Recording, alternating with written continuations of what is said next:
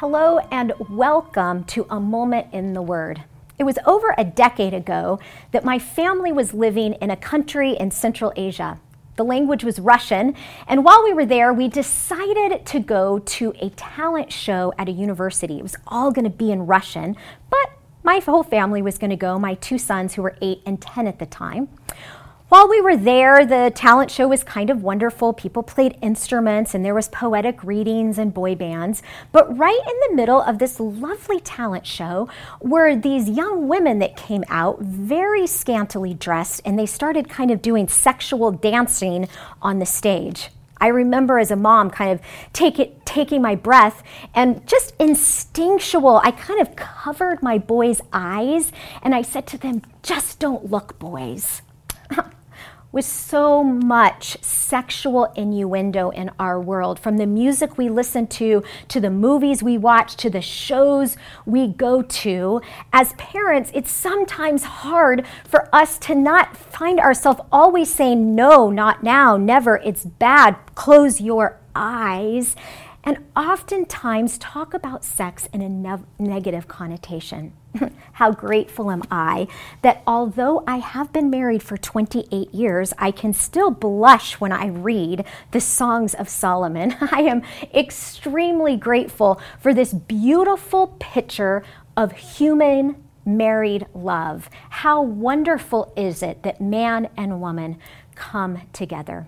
Today, we're going to look at a few scriptures that particularly showcase the beauty of marital physical love and how we can grow through it. We're going to start in chapter 1, verse 6. At this point, we see these two lovers right before they're married, and the woman specifically comes with a bit of insecurity. She says to her lover, do not stare at me because I am dark, because I am darkened by the sun. You see, she had body insecurity.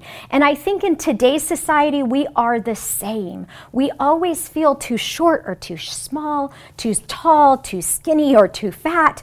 There's all kind of twos in our world.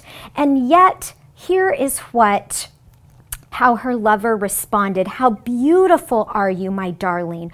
Oh, how beautiful. Your eyes are like doves. So he came back with that of beauty. And this showcases how so often in marriage, those issues of just that physical body image can fade away as we love each other well. Second, I'd like to go to chapter 2, verse 3. Like an apple tree among the trees of the forest is my beloved among the young men.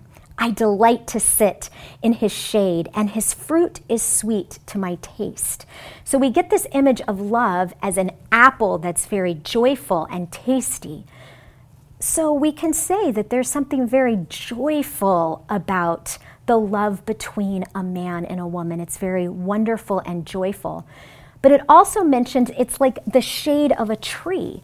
And so we can also step into it and say not only is it joyful, it is also safe.